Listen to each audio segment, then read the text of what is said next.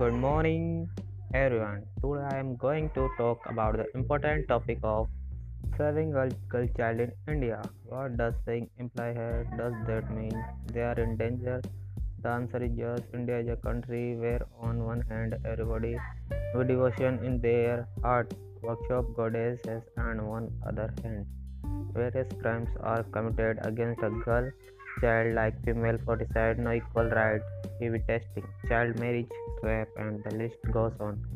As we know, a girl child is a blessing. She plays many roles in her life. She could be a daughter, a wife, a sister, a friend, so on. She is considered to be the pillar that runs home, and yet she is not going to respect the deserves.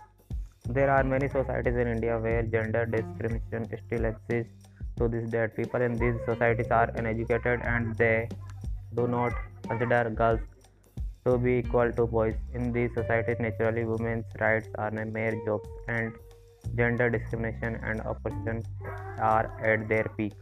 In India, female foeticide in a worrying practice where a girl child is killed even before she is born. That the reason why finding the sex of a child before birth is banned in India.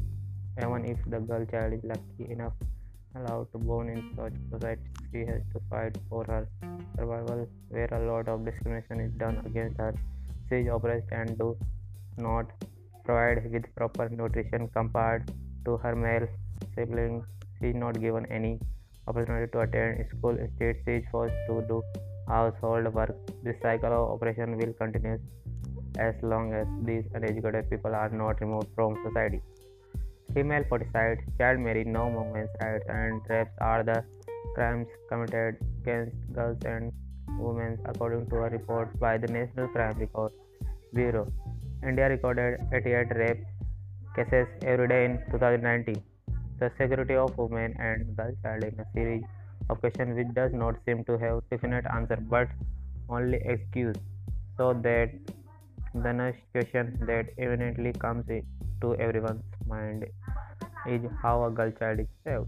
The government of India also considered with girls safely and the declining child sex ratio and has launched various schemes like Beti Bachao, Beti Padhao, Sukanya Samriddhi Yojana, Balika Samriddhi Yojana, and national schemes of incentives to girls for secondary education. The primary aim of all these schemes ensuring a girl child is provided with an opportunity to get an education prevents of selective gender-based abortions as it is vastly committed in remote places to provide a girl child a healthy and a secure environment to live and grow.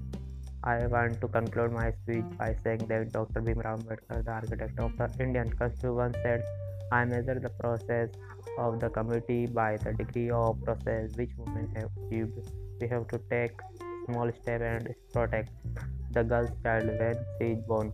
After her birth, it should be ensured that she is provided with proper nutrition and education so that she realize her dreams by celebrating, protecting, and educating the girl child. We empower her. Last but not least, we should remember that a country that empowers women empowers every individual. Thank you.